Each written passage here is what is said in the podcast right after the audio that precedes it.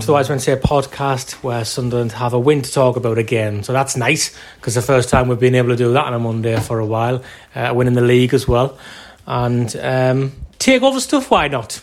Why not? It's topical, isn't it? And uh, as long as it remains unresolved, we'll talk about it.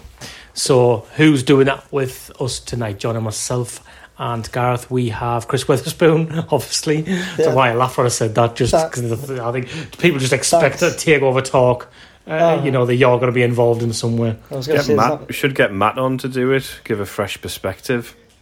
Oh can, yeah, can you imagine? Be some really good, really good takes there, won't there? we, did, we did some takeover talk on a Thursday pod with Matt once, and he just tuned out for fifteen. Yeah, he minutes, did. So. He did tune out. But um, I'm, I'm glad that's why you were laughing, Stephen, because at first it just sounded like you were laughing at the prospect of me being on at all. So, well, you know, I, we we do that privately, but I wouldn't, I wouldn't be that Thank cruel you. to do it publicly. Um, okay, also joining us is uh, Phil Smith from the Sunderland Echo. Good evening, Phil. Evening. Am I allowed to tune out with the takeover talk, or am I? No, I'm, I'm afraid not. I'm afraid not. In fact, um, you're going to be the pivotal yeah, exactly. figure. We're going to bully. We're going to bully you into um, like getting the club to settle what tell us what's going on. basically, so get yourself ready for that later. Don't worry, I have been bracing myself. well, uh, you know, before we get on to all that, um, a resounding win um, at the weekend. So Lincoln City, who would have went top as well, am I right in saying? Because Hull lost. So had they won the game, they would have been top. They've had a good season. They've had a good season so far, haven't they? Um, whether that's true or not, whether I've just made it up. They were still second in the league and they've had a good start. And then, you know, I think the place to start, Phil, is when Lee Johnson come in and said the right things in, in terms of, um, you know, how he wants his side to play pace on the front foot. We all, and we had a discussion last week, wondered if he had the squad to do that. And early suggestions are that maybe they are better equipped than we thought. Yeah, I think that was the big thing about the game, and that was kind of like when obviously Lincoln missed that second one on one they had. Um, sort of made a mental note to kind of whatever happens from here on in to sort of give him a little bit of the credit for, for sticking to what he said he was going to do because he'd made a big thing sort of in the pre-match press conference and what have you about how it was going to be bold and you know, there's no good asking the players to be to be bold and be attacking if he wasn't going to do it himself. And I remember thinking that, you know, with Lincoln being where they are in the table and also being a side that does have a bit of bit pace that can hurt you on the counter, that it would be really interesting to see whether he kind of stuck that to that himself. Um, and right from the off, and did try to control the game. I thought his selection of Diamond was was terrific, really. Um, not just because he's a young player, but because he warranted it from his performance a few nights earlier. So even if the game hadn't turned out exactly as it did with Sunderland going on to win emphatically, you know, I remember thinking quite early on in the game that I was really encouraged because for all there were some gaps that Lincoln almost exploited, it was encouraging for me that he'd kind of backed up what he said he was going to do. Um, and I know I'm sure along the way we'll have a bit of a laugh about some of the phrasing and terminology that gets said. Um, but you have to say that if he's going to kind of back it up and if he's going to go and deliver on it, then then you know that that's good. And so yeah, obviously fantastic that they played the way they did from thereafter. I thought the second half, and particularly the control of the game they had, was terrific. But I thought yeah, the big thing for me was that they almost risked it going wrong, if you like. Um, they risked the fact that they given given something up to the opposition and they got their rewards, which you know it's a long time since we've been able to say that, and it was it, it was genuinely really good to watch. It's interesting, isn't it? I, I, I almost wonder, did we come straight into this analysis too quickly? I didn't feel like we had enough sort of crack at the start there. We didn't even we uh, didn't didn't thank didn't thank Danny Collins for doing our uh, for hosting our Christmas quiz well, for us. He's not here, so why would you? He'd be listen, he listens to all Gareth, doesn't he? Where do you think he? Where, what do you think? He, what do you think? He, what do you think he bases his cutting uh, cutting edge analysis on? Um, when it just sounds like you're going like we had Danny Collins do a quiz for us and showing off something. That's what oh, it sounds like. Fucking hell, yeah, okay, Gareth. Jesus Christ. You I mean, stop arguing.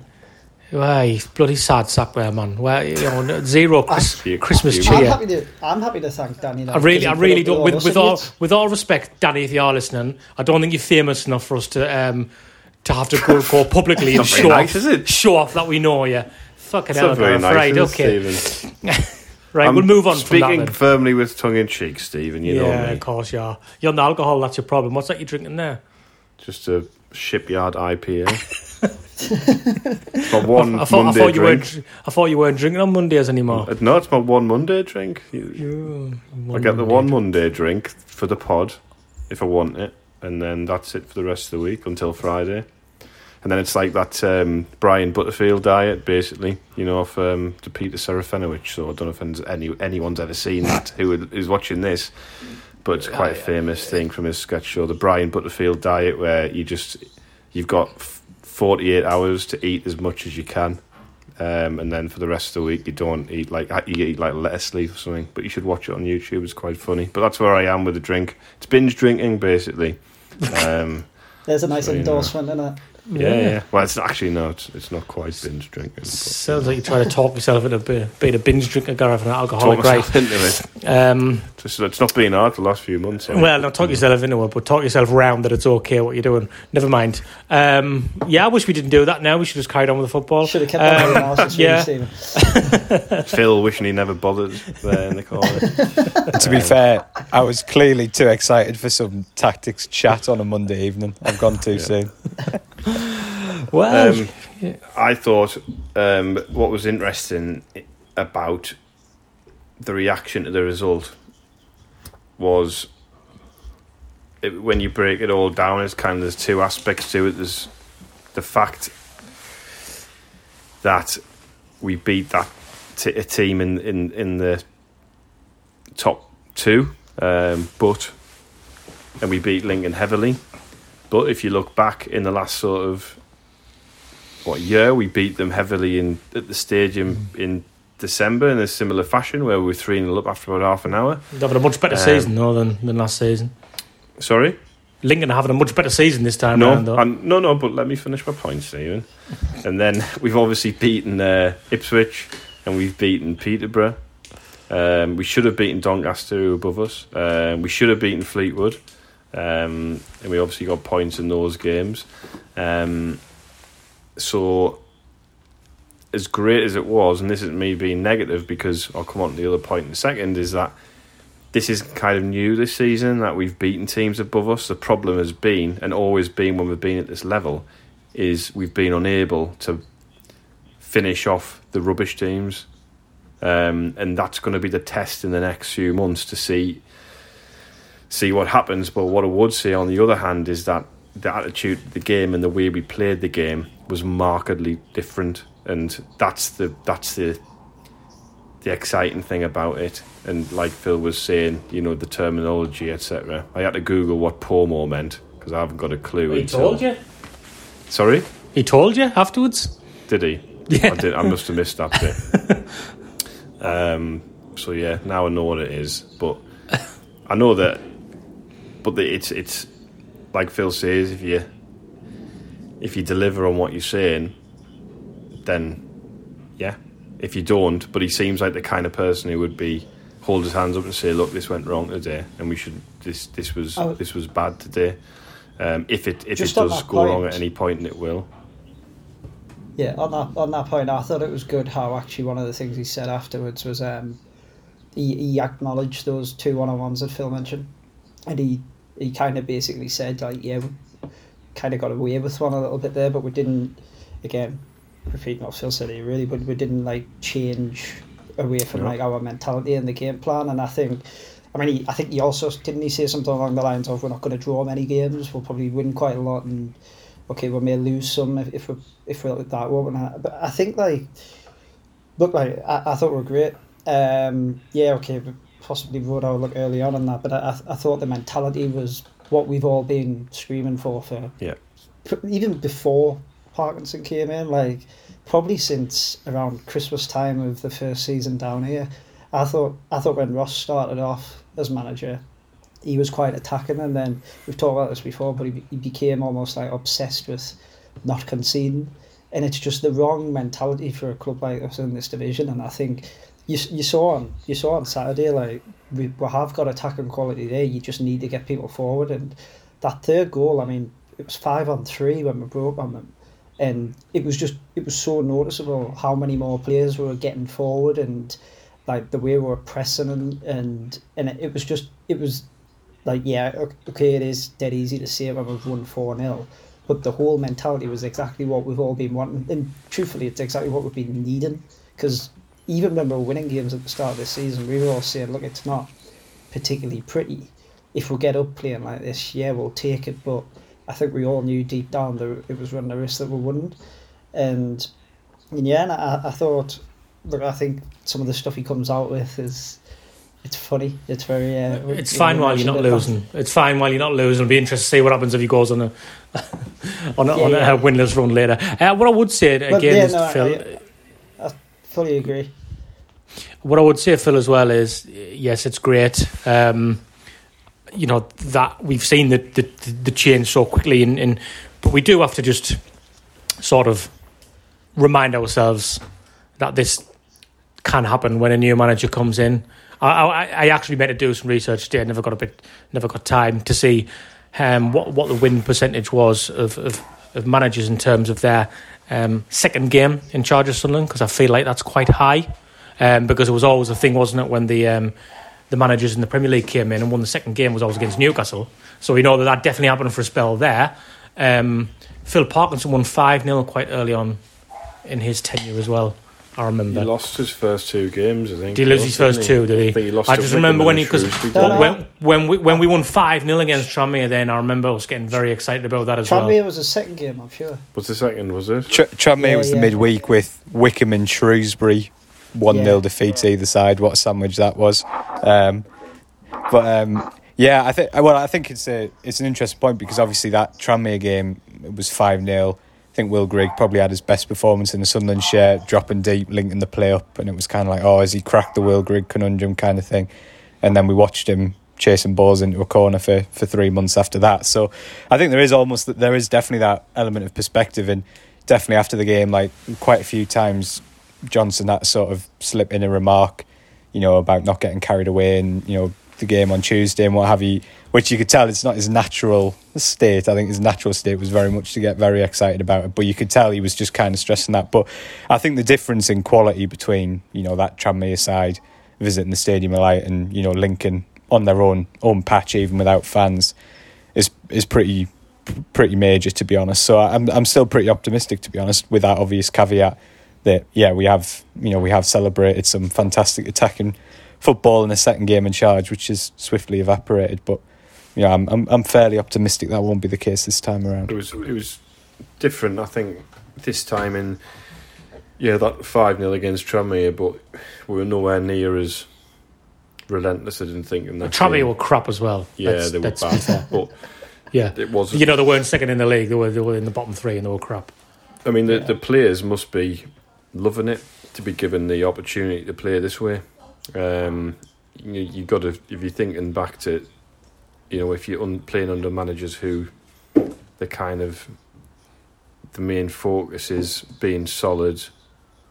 Defensive, not I wouldn't say defensive, but being, you know, hard to beat, hard to break down, and then nicking a goal. You know, the but the amount of bodies had in the box at times the fin- like Charlie Wyke's finishes were like very unwyke like if second one second one especially. yeah. second one especially. Um, putting himself putting himself at the front post ready yeah. for a cross. because we, we keep hearing you know Phil Parkinson you see how Charlie Wyke scores most of his goals when the ball comes in the box but he never seemed so we tried that tactic and he never seemed to be anywhere near anything. And he's made a he's made a dart I think to the front post. This is the former though isn't it? The I former. We're going to go with this now yeah, it was right from the bomb, bomb alley into the pomo. That's what we like to see. No, I think I think it's a really good point that you make about the players enjoying themselves because I think that is a that is a big thing. And the one for me that um, I know Johnson mentioned the the fourth goal. I mean, to be honest, all the goals you can pick things out, but the second one was a massive one for me. The play comes from a throw in. Sunderland win that throw in because Max Power gets up on the right wing and joins up with the attack, forces the throw in and then it's Conor McLaughlin in the box who picks up a loose ball and puts it to the back post where the other fullback is, and that's you know that's a sign of the change. And I thought you know Power, especially in the first half, he looked like he was enjoying it. You can tell he wants that license to get about the pitch a little bit more. Um, and you know how many times in the first few months of the season would we have seen Conor McLaughlin on the edge of the six yard box, you know, putting crosses in. Um, so I think that is a big thing. I think, you know, that we again we, we joke about the terminology and what have you, but at the end of the day, what matters is whether the players buy into it or not. And from what we're seeing so far, the players look like they're enjoying it. They look like they're being liberated a little bit, and that, that gives you a bit of excitement, a bit of encouragement. It was good to see as well that we did. We played in two different ways in that first half as well. So you know, initially we were pressing and we were aggressive, and that's where we got the the first two goals. And then after that, we didn't drop off, but we kind of played on the break a little bit more. And then we had two opportunities: one we scored, and the other another we should have got in um, from. Where I think it was, it might have been Diamond was offside. I think Scowen played him in; he was off, but we it was a break on and you know, when we're talking about managers not having a plan B, you know, it was nice to see an adaptability within a game. Um, but the fact we scored two goals gave us the opportunity to play um, in a certain way. You know, it brought them out. Not that I don't, not that I think they were sitting back at all, but obviously they became more desperate to get back into the game. And as it happens, if they were having a bit of an off day, it's going to come back on them. Um, and it, it, it did, and when the chances came, I mean, the, that, that diamond goal, the, the third one, it's a great goal, great finish. Um, you know, the comport, like the comport, he seems to have time on the ball. Sometimes it goes against him, and where he almost hangs onto it a bit too long and closes his opportunity, and then he gives the ball away, which is what happened for that second one on one, I think. Yeah, it was. It kind of was the first one or the second one. Um, but his composure for somebody who's played a handful of games at this level um, is excellent. Um, and that, that finish was a fantastic finish to just to, to take that time and just clip it in with his left foot. Um, fantastic. I think I think it's interesting that because we we we sat here and talked last week and said how um, obviously under Parkinson we, we we did miss like a nation of chances and rightly or wrongly, if if we'd converted a few more of them, he might well not have been sacked at the time he was. He might still be in the job now. And I think there was a different on on Saturday we were far more prolific than we have been all season. I thought, and that but and I but I think it helps, and I think this is linked to like the the point you make about Wyke scores as well is that getting more people in the box. It it's a lot harder. Naturally, yeah. it's a lot harder to defend. Whereas previously, if you've just got Wyke in the box, who's not the most mobile of players, it's fairly easy yeah. to defend against him. Like, and it's a, it sounds like a really basic point when you put it like that, but we just we haven't been well, doing no, it. You're right because that that's the fourth goal, for example. Wyke comes across the front post, which is again something that Johnson's been going on about. But on if if there weren't other people coming in behind him, you might yeah. not feel as though he's got license to go in there. He might feel as though he has to stay within the width of that goal. You know, yeah. the the set the Wyke's first goal, a header, there's a knockdown header. It might yeah. have been Wyke as the one who's knocking it down in that situation to nobody, and there was there was about four or five bodies around that ball wanting, wanting to get on the end of that second ball. And you're right, if if we'd had more people backing up, the chances we'd created where that we hadn't taken. Someone that you follow in the second ball, and you know you might have a tap in an, an empty net, or they might be able to recover a chance. We've not had that, and you know, that it does. It do, that is the exciting thing. You'd hope that if we're going to play with that attitude, and Saturday wasn't a, just a fluky one off, that we managed to pull it together, and we are going to we're going to have days where we don't play as well as as we did on Saturday. But when you when you're looking at the the run of games we've got until the end of January, um, we play Hull and Accrington Stanley. I think are the only teams we play in the top half of the table. Um, the rest, I think we play Shrewsbury, Wimbledon twice, um, Plymouth, Northampton. Um, there's great opportunity now to to get on a roll here and go right. Let's blow these, you know, this the the teams in the bottom half of the table away, which we should be, and yeah. make this gap up. I think it'll be interesting to see because that type of football. I, I know I don't know if I was the only one thinking about at half time I was thinking, yeah, we've been great and we've we've probably got the game sewn up, so it doesn't matter as much in that. But it it's a it's a style of football that we're clearly not used to, and it, it uses up a lot of energy.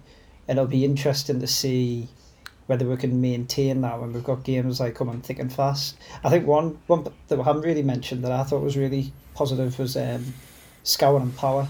I thought them two were excellent on um, on Saturday, and that and I've been really concerned like probably across Parkinson's Reign that we kind we kind of like miss out the midfield. Like we kind of like the ball's either the ball's either going wide or it's going over the heads, and we don't really use it. Whereas on Saturday, I thought Scowen in particular, and I know I don't know whether we've got an update on his injury, but I thought he was excellent. I thought that was arguably the best he's played for Yeah. us, and it really, really suited him. Like you, you've talked about before, Gareth, about like how his reputation is for like, like what what they say, like ratting around and kind of like just pestering the life out of people, and it it suited him down to the ground on Saturday, and I thought those two were great. I'm sitting. I'm, I'm just thinking about Bomb Alley. I, c- I think it's tremendous. Um, I, I think it's it's it's our duty to get that into the mainstream football lexicon. I think so. We're gonna we're gonna have to just keep pushing that home. Um, the two players in the Bomb Gary was on about it in the group chat on the, on the other day, wasn't he? Bomb Alley. Bomb Alley. Yeah, well, wasn't it, Gar- seen, wasn't it Gary like Gary Foster in the group chat? I'm sure he was on about Bomb Alley or something. well, no, you've seen you've seen the diagram, right? Yeah, yeah, yeah. Yeah, I've seen the diagram. Yeah, yeah. it's Um, like two pillars either side.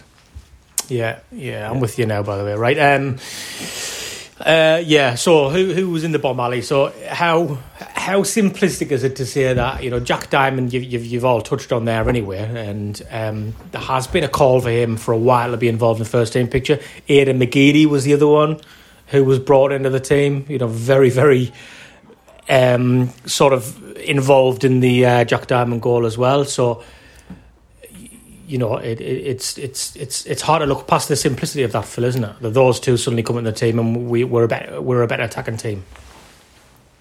When I watched Diamond, the third scored, obviously it's all about Diamond's brilliant finish on his left foot, but I don't think I'd realised kind of live actually how good McGeady's touch Mm. was to open up the pitch. I think initially I'd assumed the ball had been passed into him or something, or um, but actually the speed with which he gets away from the midfielder to then break is terrific. And like Sunderland didn't counter attack under Phil Parkinson, like you know, when, when the ball turned over, they would stop and they would build that structure up again so they could get the wing backs out wide. Don't necessarily say that as a criticism, but it just that that's just not the kind of goal they would have scored. One, obviously, because McGeady wouldn't have been playing. Um, but you know, generally speaking, they just they just didn't you know they didn't counter attack, and that was a big frustration watching them. It was always get your foot on the ball, get back in position, build up the play, let's get it out wide, get Hume up the pitch. Um, so that was again, it's a different kind of threat, which is what Gareth alluded to. It allows you to play a different kind of way within games. Um, but for me, Bomb Alley is all about Conor Mack. Conor Mack runs Bomb Alley. yeah, he's a new. Yeah, yeah. He's like, I mean, his form's been remarkable, really. I mean, you great. would never have thought he would come in and have the impact he's had after, you know, how bad he was um, last year. But he looks, he's he's been great. He's been a real asset. Um, I know, like, I think Rory had mentioned it in the group chat earlier, and he's right. It's in a way, it's kind of a bit of a shame that O'Nien's not fit because in the system with the midfield, the, the the way we are at the moment, he could he could go in there and he could leave McLaughlin at right back. If you want to have, if you're talking about people from midfield getting into the box, you know, he'd be more than capable of doing that.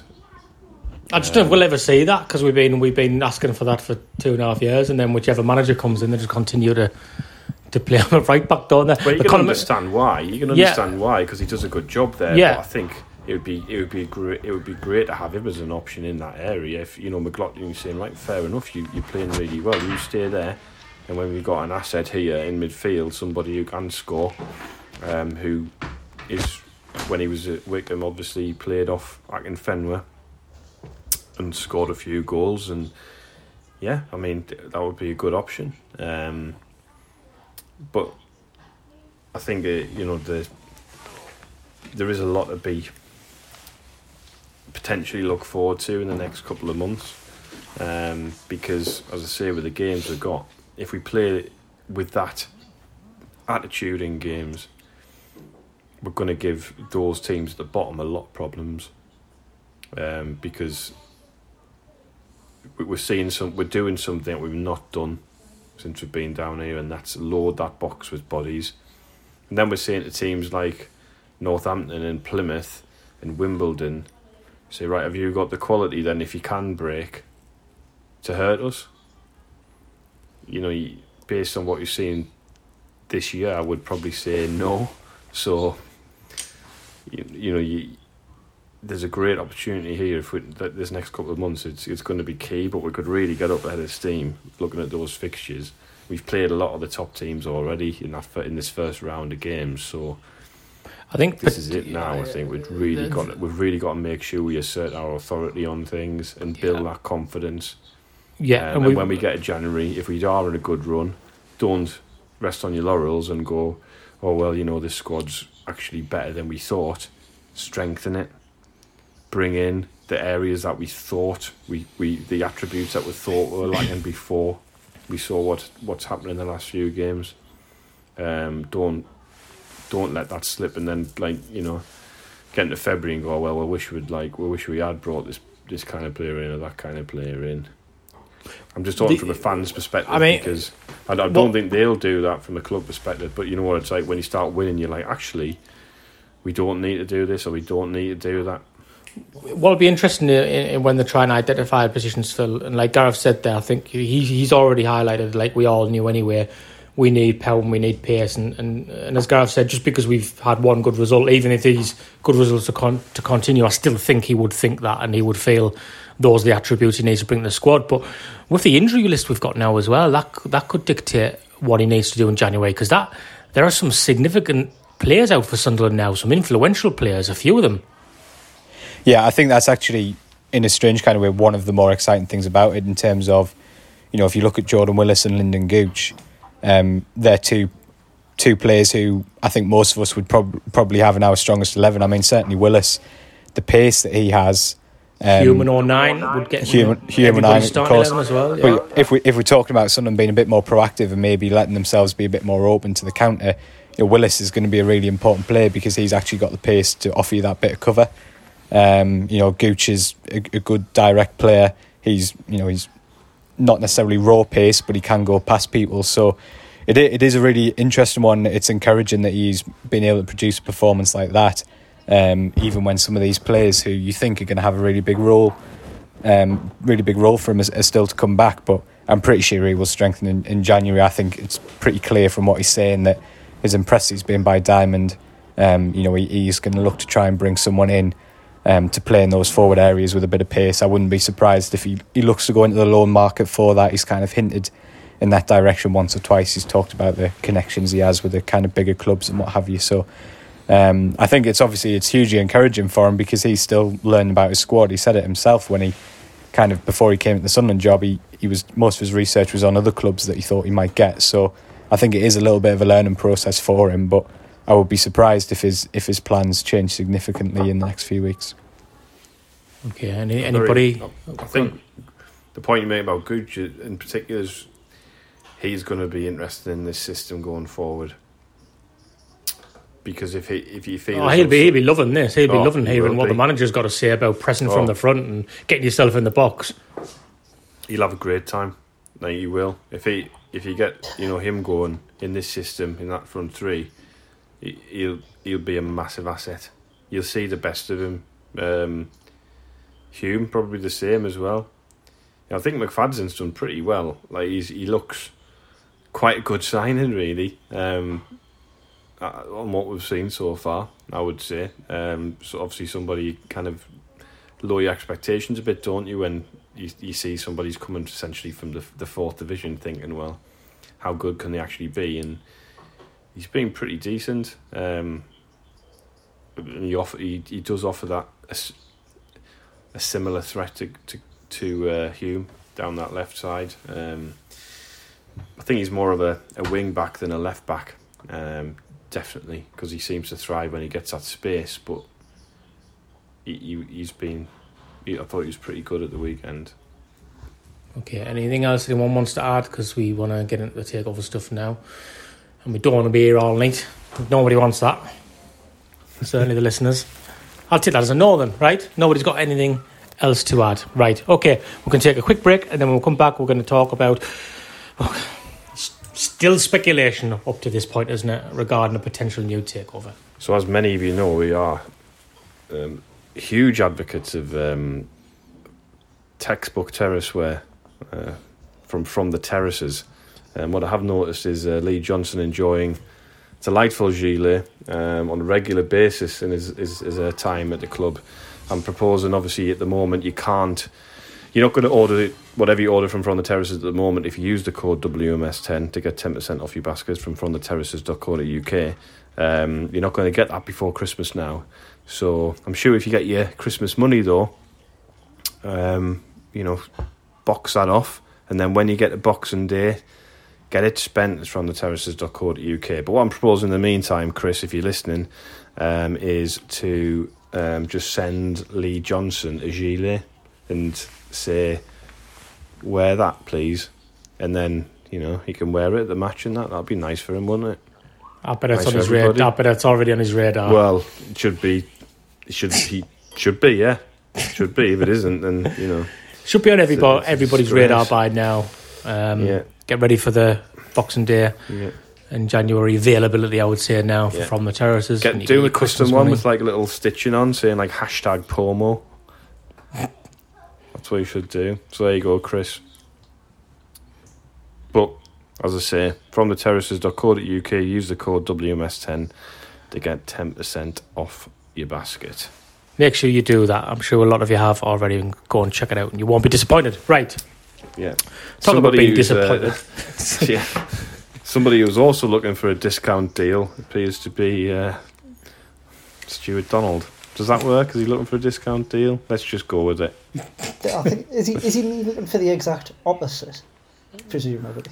Yeah, maybe. it, was a, it was a laboured segue. he got the discount deal when he took the club, There it is. so didn't he? That's He what just- happened. He put in Madrox Yeah. ten. Twenty point five million off your basket. Um, just use the code S sold sold twenty point five to get that. Um, Ugh, few questions, isn't there? More questions than answers. You know, we were told, you know, everybody's getting excited and, and people were saying this would be done by now. Um, we are speculating, as I said, to an, to an extent with this. Um, how long do you do you understand, Phil? that This is this this particular uh, buyer or or sort of investor has been interested because this came around the last few weeks, right? My, my tea's ready, actually, lads. So, uh,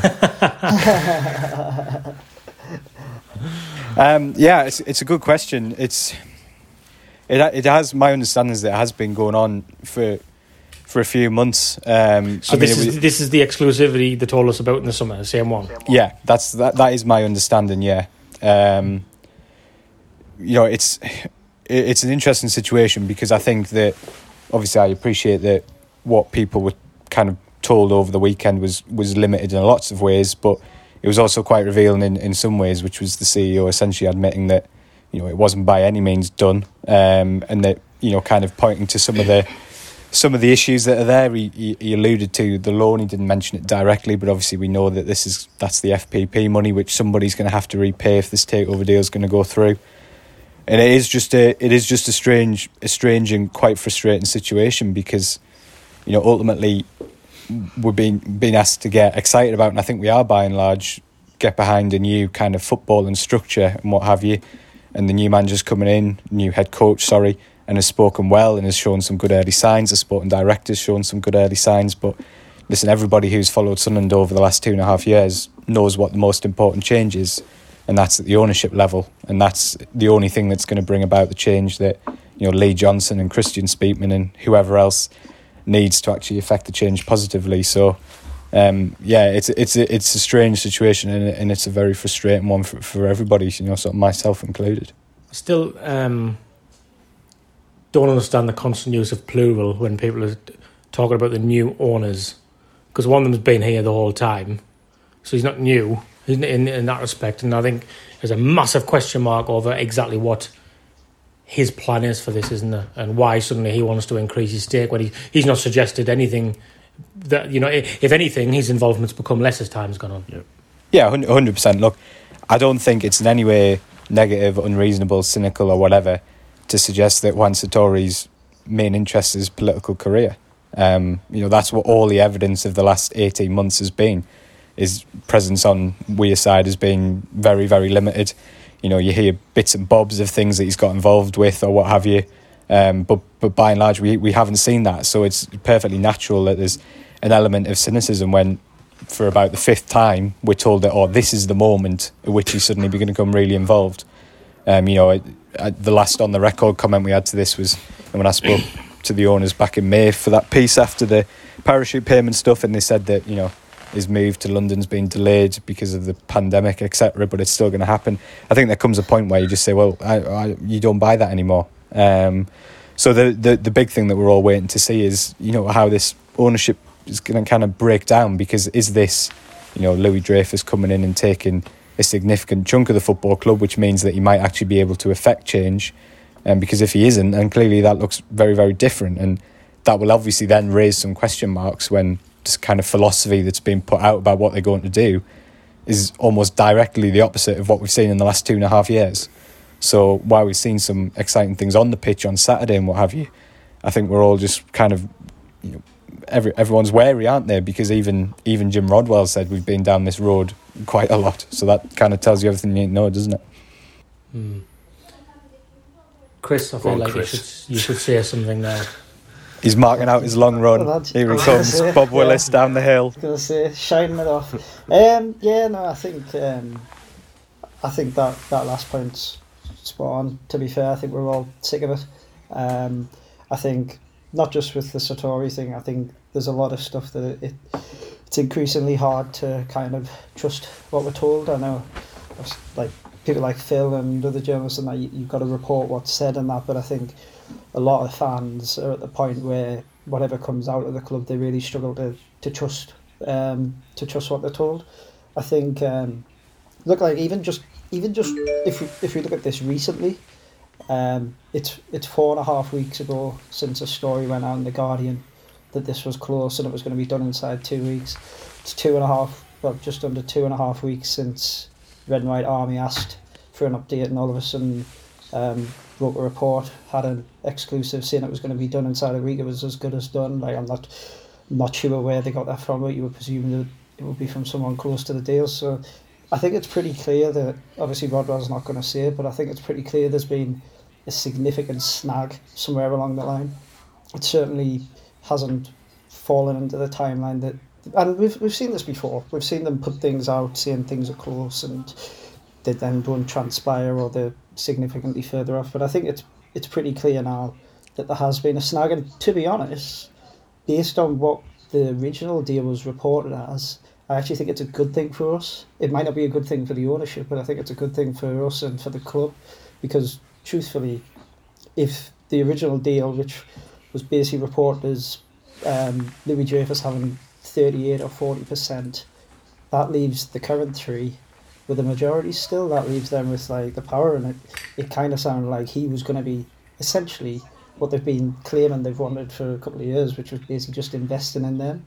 And now the fact that it still hasn't been done, and we're now hearing that he's that he's wanting to up his stake, I, th- I think that's a good thing. It, it it means two things. It means one, he realizes he needs to have control, as any new owner does, because otherwise fans are really going to struggle to get behind it. And two, the longer he's looking at things, the more the more he comes into it with his eyes wide open. Like we all we all know that there's issues um, behind the scenes financially and have been look since I was short and there's still some now and that's one of the reasons that the current owners are really keen to push deals through because they if you remember they announced their deal before they'd done due diligence and to them the only way they get the money that they want for the club in my opinion is if they get someone else to do exactly the same. So it's not really a surprise to see things getting pushed out in the media before they actually happen.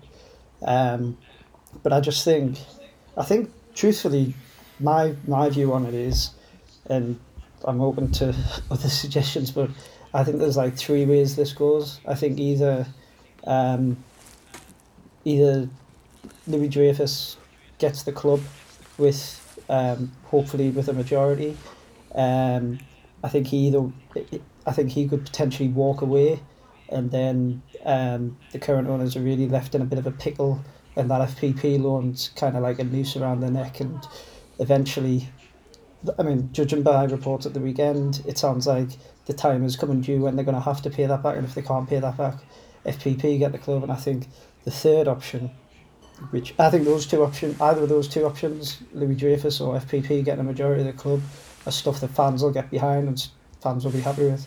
I think the third option, and we have we haven't even mentioned the dreaded A word that came out on Friday night, um, in that story that suggested Stewart Donald had said on a call that the club might be at risk of administration if we don't get extra money from the EFL. Now, um, I think option number three that bails them out is getting more money from the EFL. But I think if, if that comes from the pot that comes with these significant restrictions, um, that's very much it's a good thing for the current owners as it keeps their head above water. But I, I think that's a really bad thing for the club. Well, we'll, come, we'll, we'll, we'll come on, we'll come on to those because uh, that is an interesting point. Just going back to the, the first thing you said, and is that it, it seemed you think it might have hit a snag, and then I was going to ask you about this, and you've already addressed it. As in, if the snag, Phil, is that this new guy wants a bigger stake, then that is a good thing, isn't it? As far as the fans are concerned. It, well, well, yeah, and in, in, my opinion, it is as well. And I'm, I'm not speaking from inside knowledge here. This is just my view on things. That it seems very strange to me that someone would commit such a huge amount of sum of money to the club and not be able to have a control and stake yeah, in it. Yeah. That just didn't make sense to me, and yeah. it doesn't make sense with kind of the process of, of kind of what I understand has been happening as well. And I know Jim Rodwell said on Saturday that um, you know the current board had made recent decisions, and and that is true. And it's worth stressing as well that you know over the last six months we have seen kind of Stewart Donald's structure that he put in place, which failed spectacularly. We have seen that dismantled, and we have seen changes. And I do think the you know Phil Parkinson leaving um, you know, Kristjaan Speakman, Lee Johnson coming in as as part of that process where different voices are taking it in a different direction. But you know, as you know, people will have read it in the Echo, and it's certainly my understanding as well that Louis Dreyfus was kind of very much kept informed through that process. He was aware it was what was happening. He was happy with what was happening. So that just seems strange to me with somebody who wasn't taking a majority shareholding in the club. Now, like I say, that aspect of it's not inside knowledge. That's just something that didn't tally to me. But I would certainly see it as a positive if, in line with these changes that have been happening in the football operation, the takeover then gave him the scope to, you know, to have a to have a control and stake and to actually be able to kind of preserve and, and push forward that change. Um, so yeah, it's it, it always seemed very strange to me that he might not take take a majority, and that is something that you would would hope would happen if this goes through. I think it's uh, an interesting one, isn't it? The the discussion around the the influence and that any potential new owner may have had on this process and the assumption that there's been a consultation or the, information that there's been a consultation with with Louis Dreyfus. You know, it, it's I don't know I don't know how I feel about it either way. Um, I don't know. Like I think obviously Phil, you, you said that that's what you understand from your perspective, and that, that's fine. I'm not saying it didn't happen, but it's interesting now that's like a comfort blanket for some people. Um, whereas if this person's being consulted in the process, um, whereas he, on the other hand, we've seen we've literally seen this before with Mark Campbell being consulted in the process um, in that summer alongside Jack Ross, where essentially they were saying, "We these are the players we want to buy. Do you want do you want these players?" we can go and get these players. So this this is this is the second time if if he has been involved where we've we've taken outside influence in major decisions regarding the football club for somebody who may never actually put his foot through the door in a meaningful way. Um, I think that's quite interesting. Um, you know that now it's, it's also aspects of it that I find odd are as soon as generally there is a change in ownership, they tend to bring in new people to run things. So Rodwell, you'd expect normally in a takeover would be dismissed and replaced with somebody else. Um, the fact that that doesn't look likely to happen regardless is weird to me. Um, I don't really think like that's that's an that's a logical thing. Um, look, I'm not I'm not like pouring cold water on the idea of somebody coming in from a who's got like a family history of owning football clubs, and obviously has a lot of money, and could be a really positive thing and a positive asset. But when we when we did the whole Donald out thing a year ago, near enough a year ago, um, and it nothing has changed. And the reason we we said Donald out, and a lot of people wanted Donald out, is because we wanted Donald out. It wasn't can Donald Donald reduce shareholding and somebody else take more of it. That wasn't that wasn't what people wanted. Um, I know there's been some talk as well. Some people have kind of said, "Oh well, why haven't fan groups or whatever like pushed harder and all this?" But last time, around this time of year, when we did something, it it was you know some people weren't happy about it because they said that it would derail it's derailed January, it's derailed the transfer window and all this kind of thing. So at the moment, I think some people might be a little bit apprehensive about to push harder because apparently there's something going on, and also we don't want a situation where fans are blamed again by the if if this doesn't work out, if this doesn't Yeah. go wrong, if this sorry if this doesn't go through, the last thing we want is you know Mr. Methven piping up through his you know variety of channels blaming supporters for putting putting another investor off, which you know was a lie the first time, and it would be a lie this time. But I think that I think that's a key point, Gareth. I think like, like I mean, people can me right if you disagree here, but I, I think a lot of Southern fans would agree that we're we're look we're all in favour of new owners. Where we, we want we want new ownership. Anyone any new owner who, for some reason, has stumbled upon this podcast listens to this like yes come come and take us over like the, the thing that people are complaining about now is that we don't we don't want the people who've basically ruined the club for two and a half years to retain any any sort of influence. I don't. Well, whilst I have no doubt if it goes south, someone will attempt to blame fans or fan groups or whoever. Um, I think really like we're we're crying out for, for new ownership. If if if it came out while we're if we get off this podcast and like there's a new story come out that he's bought Kieran Louis Dreyfus has bought hundred percent of the club. We'd all I've been absolutely checking. That hasn't happened yet. I was going to say, I'm, I'm going to be in trouble if that's the case. But you know I'm on? Airplane that- mode. There'll be all kinds of things going on. But that's what I mean. Like it's not. So I mean, this this bollocks that came out that like fans scared off FPP and that. Like it's just total rubbish. Like it's blaming people for someone else's failure. Like some fans wanted FPP. Some fans seem like if if the deal's right and if if this if Louis Dreyfus has got his head screwed on the right way and and if he's going to put in a structure which it appears they've, they've certainly made moves towards, yes, some some fans are going to welcome them with open arms. I, I just think, I think it is interesting, like what, what you were saying there, Phil, about like obviously these new people coming in now. Um, I, I do think that it it's a struggle to see that they would have done this without expecting someone to come in, but the the kind of there's been a theme of this ownership of like kind of running running before they've walked and you wonder even if they've had like like if um, Louis Dreyfus has had a word in the ear and said yeah okay like I'm on board with that I'm on board with Speakman whatever else you wonder whether whether when they when they sacked Parkinson they've kind of dove into it expecting this to go through by now and it, and it hasn't. And, and I think that's why I look at it and think something something certainly hasn't gone according to someone's timeline here because this has been dragging on for months it's still it's still not happened yet It's been about well, it's been about five months. This has been going on for because we had what July. It was it's going to be done. Well, well, it was was it June, July. It was going to be done by the end of August. It was it was It's just July been it was July the twenty fifth was the first day it came out, the exclusivity thing. so it's it's Um, it's it's been the best part of five months. We've we've this has been rumbling on for where somebody an we've had exclusivity with a buyer who actually isn't even buying the club. He's he's taking a stake in the club.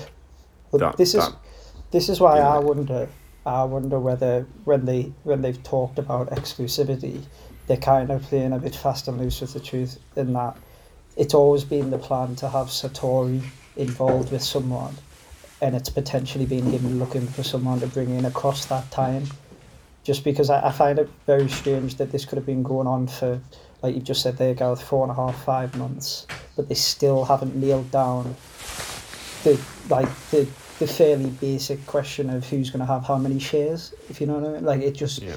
it seems to me that that's a pretty fundamental part of the deal. For it to take four and a half, five months would suggest it, it just the timeline just doesn't really add up. I think I think what we've seen as well from these this this shall we use the the buzzword the ownership The group ownership the group. current ownership group what we have seen in their during their tenure at the club is a complete inability to get deals done in a normal way. If you look if you look at the whole thing, you look the stadium naming rights Yeah, that disappeared off the plate. The FPP deal, the Mark Campbell deal, whether whether it was him or us who messed that up. Um, but the good thing that we messed that up, by the way. Um, Lyle Taylor, if you go back to like the one of the Josh first, Maja, Josh Maja. Will Grigg. Even Will Grigg. Well, I the Will they got the Will even Grigg deal when done, but him. the way they did it was in an idiotic manner. yeah. you know so it, it just goes to show the I, I do feel as though the for them it, the way it comes across is it's just a bit of a, it's all a bit of a flex. And it feels as though like when it gets look at the, po- the well talk about get, deals not getting done. Everyone th- and his dog thought Poyet was getting that job. Everyone thought he was getting that job. People would go it was happening. So what happened? What happened between ten o'clock in the morning when it was Poyet's getting the job to two o'clock that afternoon where he wasn't getting the job anymore? What happened? I think the big problem is too much. Too much gets said. Like too much comes out that shouldn't Yeah. come out. Like this this takeover stuff. Like let's be honest. Look here. Look, every, everyone wants to know about it and that. But quite frankly, if it was done in a professional manner, we wouldn't we wouldn't have a clue about it. Like we wouldn't be getting told about exclusivity four and a half months ago, and it'd still be rumbling on now. Like it should. The, the, the problem is like another theme of their ownership has been kind of kicking the can down the road, keeping the wolf from the door. Now, they've they've publicly had it up for sale for nearly a year now. They know everyone wants them out, so it's just a, it's the same as like what, what Phil mentioned like Sartori earlier. Like it's it's kind of the same thing. It's like let's just keep telling people what they want to hear, keep telling people what they want to hear, and it's just draining. Um, like look, I, I don't think- doubt now that something is going on, but it, yet again, somebody's ran before the book because four four and a half weeks ago we were getting told this was done in two weeks. Two weeks ago we were getting told it's done inside a week, and still we're sitting here and we're talking about it. We're not able to move on from basically the crap that we've had to talk about for far too long now. And you look at the way that you know what's happened with Red and White Army, and obviously they've been pushing to try and, and get something going. And I, I know that you know people might on the outside looking in might say, "Well, come on, you need to do something." But like keeping the wolf from the door is the perfect, you know, expression for this situation, and that's what that's all they've done to them for the last five months. And everyone's seen the notes. I'm sure they've seen the notes from the last you know face to face meeting that took place. Um, and it's just abundantly clear that the current people in charge hold them in contempt. You know, um, you know to the point where they want to, they don't, they, they see as a, they see them as a problem, um, and you know, the, and then that is manifesting itself in in the way it is at the moment, where you know they're being, I would say they're being, I'm trying to think of the words to use here. I think there's It's a, almost obstructive, isn't it? yeah, they're being actively obstructive, and either by leaking leaking stories out that, um, you know, basically pour cold water on any sort of action that might be taken. You know, we're pushing the club for answers, and then a few hours later, it's oh, actually the takeover is going to happen in days. Yeah. Cancelling the meeting because the takeover is going to happen in days. All this kind of stuff. It's just like you know, weren't born yesterday. Like you know, I know Well, that they- obviously Rodwell's spoken to, to yourself, Phil, and others at the weekend, and it's like, oh well, that's clarity. Isn't clarity? It's like it's it's clear as mud. It's like you've got one bloke on the Friday apparently on a call saying, "Oh, we could go into administration if we don't get this money," and then the next day he comes out and says, "Actually, no. Well, that's not clarity. That's a, co- a direct contradiction between two people, between him and his boss. So what? What is it? Which one is it? Like you don't. It's it's just a load of rubbish. You don't know what to believe anymore. It's like, well, you know, the, the only thing you can believe, you, well, the only thing you can't believe is anything they say. So you know, whatever now, it's just a complete. You you know, it's you, you just can't dissect anything rationally or logically, really, because Well, it's just a mess. But the whole thing, it's just a joke. I And, certainly like, think you know. the, Yeah. the sooner this, like, I tell you what, this, like, when people accuse us of being negative or whatever, not getting behind whatever this is supposed to be. Tell you what, this, if this Louis Dreyfus wants to buy the club, and him talking hundred percent of the club, I'll be absolutely over the moon. Likewise.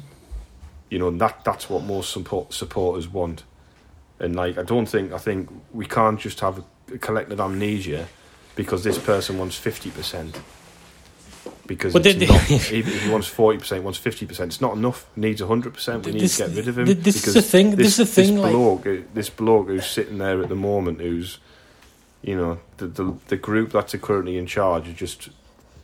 they're- You know, it's an absolute disgrace what they've done in the last two and a half. I think years. you know if, if somebody can go and just listen to everything we've been told by the current ownership group since we since they walked through the Dodgers, go back and listen and read every single thing, put it into a timeline, and see how many of those things have come true and how many of those things have come to fruition. And then you can understand now it's not being negative. You're asking valid questions, and like we keep saying here, nobody would be happier than us if this was to be a full takeover. You know, even even if the guy was to get more than fifty percent, it's it's not ideal. It's not what we want, but that that is a key thing um, that we need to happen. Something that's really important, Chris. You mentioned it there, so I'll quick I'll, I'll come back to it quickly. Um, and this is something, Phil, I think you'll agree with. It really needs to be stressed by everybody. Taking this bailout money is not good for Sunderland Football Club going forward, and why any prospective new owner would would want that. It, that just doesn't add up. No, that that that's something that absolutely needs to not happen. Um, you know, I think that there's kind of the, the fundamental point about it, which is, you know, discussions about bailouts. You know, Jim Rodwell said that Sunderland fans would expect, you know, the club to fight for the biggest portion and the best deal they can from a bailout, and I think that's true. But you know, you also have to acknowledge that there is a wariness when we're all aware of what happened with the parachute payments that that makes them you know, discussing the EFL bailout quite problematic. Um, but that money, I think the, the, the this point to stress is that while the EFL have announced how they would like to do it, it hasn't been entirely set in stone yet. So at the moment, clubs are still debating exactly what that monitored grant, what those restrictions should look like. And so it's fine for Sunderland to kind of lobby hard for the best deal for them. But when it comes down to it, you know, Sunderland shouldn't be taking any money that can potentially restrict what Lee Johnson can do in the January transfer market or the next summer market or whatever. That's that's um, that is not what the club needs. It's it's not for the club's benefits, and, and, and it absolutely should not should not in any circumstances so- come so down for to people, that. who- For people who are listening and who aren't aware, can you just tell us, Chris, what if clubs go and they take this bailout money? There will be restrictions on what they can do in in the Yeah. transfer market and stuff like that. Yeah. So basically, the way it works is there's there's 50 million. There's 15 million which gets apportioned out regardless to League One and League Two clubs, and we get. I think we get 375 grand for that. There's then 15 million that they're gonna give out in terms of lost gate receipts, which we're obviously lobbying for uh, a, a broad share of because we've got one of the biggest grounds. And then there's there's 20 million, and as Phil mentioned there, like what they call them monitored grants. And now clubs can only access these if they can show that without them, um, the club's in danger of going out of business.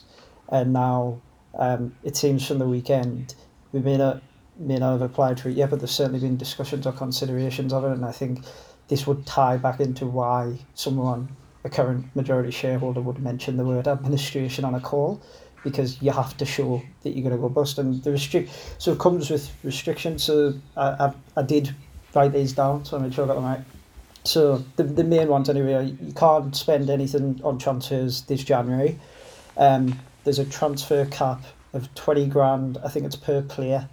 Um, next season if we're still in League One.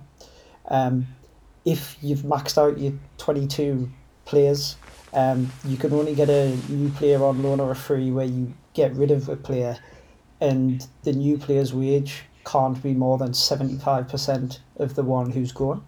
So we obviously, well, the club argued against the salary cap in the summer. This would this would inflict an even more stringent salary cap. So it's it's a bit baffling. Well, I mean, I think we would know why, but it, it doesn't seem it seems at odds with those two positions to be against a salary cap a couple of months ago and now be happy to take money that imposes a stricter one. And I had a look today and at, at who we've got left under contract after this season, and at the moment we've only got seven players, um, as far as I could tell, seven senior players whose deals aren't up at the end of the season. So I've got Grigg, Flanagan, Wright, O'Brien, Dobson, Gooch, and um, Xhemajli, or however we're saying that. Um, which, look, yeah, there's some players in there who we want to keep, but I don't think they're all nailed on first teamers by any stretch. And it's going to be a massive job anyway without inflicting more restrictions. And I think ultimately the, the point we've got to get back to really is, Stephen, as you've said there, why on earth would any new owner coming in want to or want to immediately be hampered with these restrictions? And this again plays into why I think there must have been some sort of snag because to my mind, if the deal's done, they wouldn't even be considering this. They, they wouldn't. First of all, you'd presume they wouldn't need the money, and they wouldn't. They certainly wouldn't be wanting to hamper um, anyone who's coming in. Now the now the problem really is is it's well what if if they manage to get some of this money, I don't know how much they would be able to get, if any. Um, it it's like like said, like where where's that money going to go? Is it is it ultimately the club at, at this point in time the club isn't at risk of going into administration because one theory is that FPP are calling in the loan, isn't it? Well, that's, that's, just, a, just, a, just a theory, just, just a theory. theory. But yeah, but that's the to me that's the disaster scenario. If if Louis Dreyfus walks away, if they get get money from the EFL that enables them to pay off FPP. Like we've said, it's just a theory. We're not saying that is what they do or even what they plan to do. Now that becomes a disaster scenario because that gets rid of what I think is a, a safety net in terms of like ultimately, if the the owners at the moment go bust, the football club doesn't because it falls into the hands of FPP. Now if they're gone, presumably what would happen is the current owners would look to get promoted and sell as has long been the plan but we've seen how they've how they've acted under like without any financial limitations, so to speak. So how on earth would we do with with even worse ones in place? And I just, I think, like look, we can't.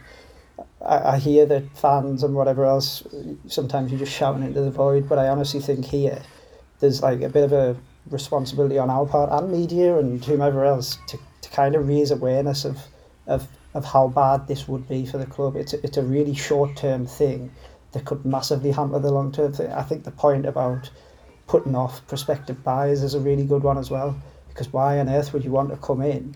Look, we we all know there's more to it than just throwing money at it, but a lot of people who come in are going to they're not going to want to be constrained, and this is this is going to massively constrain. And the way I look at it is, this benefits the current ownership, but it certainly doesn't benefit the club. And I think if it is true that they're looking, and I, I, I saw the quotes from Rodwell, and I think he kind of skirted around it. I think a great question to ask him whenever anyone next gets the chance is, look, will this football club be accepting any money that comes with restrictions on it? And then we'll get an idea of what the thinking is. Because presumably if he says no, they can't then go to the EFL and say, oh, actually, we do want this. Do you reckon? right. Um, Well, that, almost that, FP, that FPP money is basically 50 pence on the pool table, isn't it?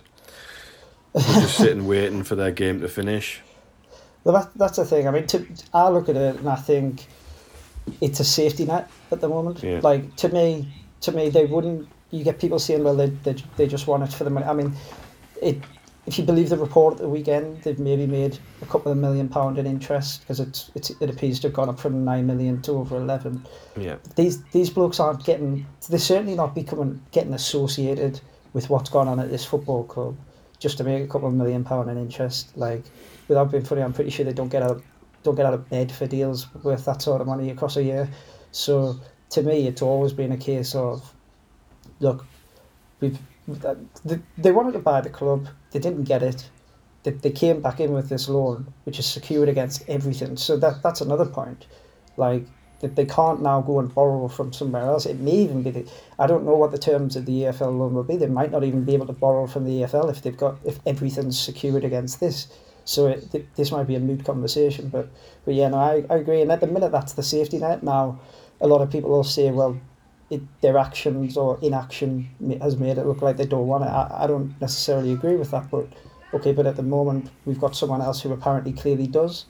I think either one of those options is good for us. I genuinely believe the only way out for the current owners now, unless they accept a deal from either of these parties, is to get this bailout money. But and I just think it's such a, it could really be it. It would. We've talked about kicking the can and I really think this would kick the can on the club's future down the road. And I think it, it would be a really, really bad thing. And the more we talk about, the better. I just think, you know, to, and when you, you you roll it back to the start, for them to take the club's money to buy the club, and then to have to two and a half years later go to the EFL to borrow money to keep the club afloat that they've bought with our money but I thought what was incredible, you know, and, and then and then hamper us further down the line when they're gone. It's just it's just too much to take. That thought, that would you know it's absolutely disgusting. What was incredibly disingenuous, I thought, was for Rodwell to to say, as he did to people like Phil at the weekend, that the the owners are currently funding losses of a million pound a month out of their own pocket, and it it's it's in, it's just an it's incredibly disingenuous given what's gone on and what we all know happened with the parachute payment. We also know for a fact that this American loan's there now. I would be very surprised if actually that's not the source of, of, of how they're funding it. I mean, look, we don't know how much the current ownership have in a bank account somewhere, but everything we've seen over the last two and a half years suggests they're at least unwilling to part with any more than they have to. And and I, I found that a really disingenuous comment, to be honest. Well, what, it's their obligation. They bought it. Well, exactly. It's like it's like me buying a house and then complaining yeah. that I can't afford the mortgage. Yeah, yeah, yeah. and you then and, uh, get some, you get some and, and, repairs and then and wanting and wanting credit for it. Because um, exactly. like I mean, the, you know, the, the people who who are quick to have a go at us and call us negative, and then sort of say, "Come on, get behind them," because they've they've taken two and a half years to make what looks like the first long term decision they've ever made since they've been here it, it, it's bordering on Stockholm syndrome, isn't it? Really, it's it's it's it's absolutely mental um, on that front. But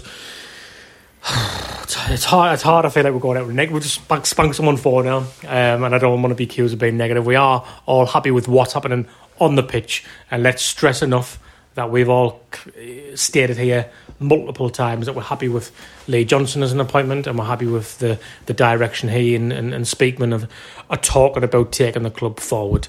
Um, just to finish up, Phil, really, I guess, you know, just you know your your gut instinct. it's a harsh question to ask you, perhaps, because none of us really know. But sort of your gut instinct on on. Do you think this is gonna going to get done, or do you not want to um, commit to uh, well, something like that? No, no. I mean, and I th- no, I will say because I think it's fairly logical from from what I've said about what I've heard and stuff. It would be a major surprise to me if if Louis Dreyfus did not get involved in some capacity, from what I've heard. Um, and if it doesn't happen, it will be a pretty spectacular mess, and there'll be a, a lot of questions to ask. Is probably how I would best sum it up. Right. So we I mean, we should go out and be. But I guess I guess we need to try and remain positive because if that does happen, there's no way. There's no way. There's, there's no way. There's no way he's gonna.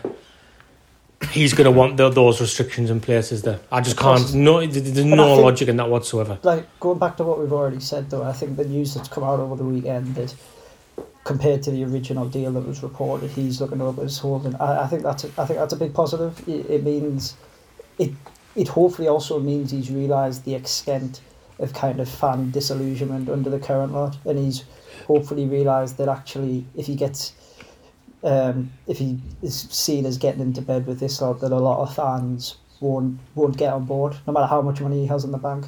So, and to me, that that that's a big positive compared to what was getting reported a few weeks ago. Because mm. I think depends we, how much of the bed they're taking up, I guess.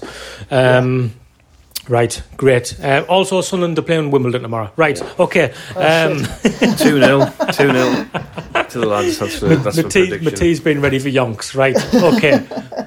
Thanks for coming on, Phil. Pleasure. Um, Thanks for having me. And thank you all for listening.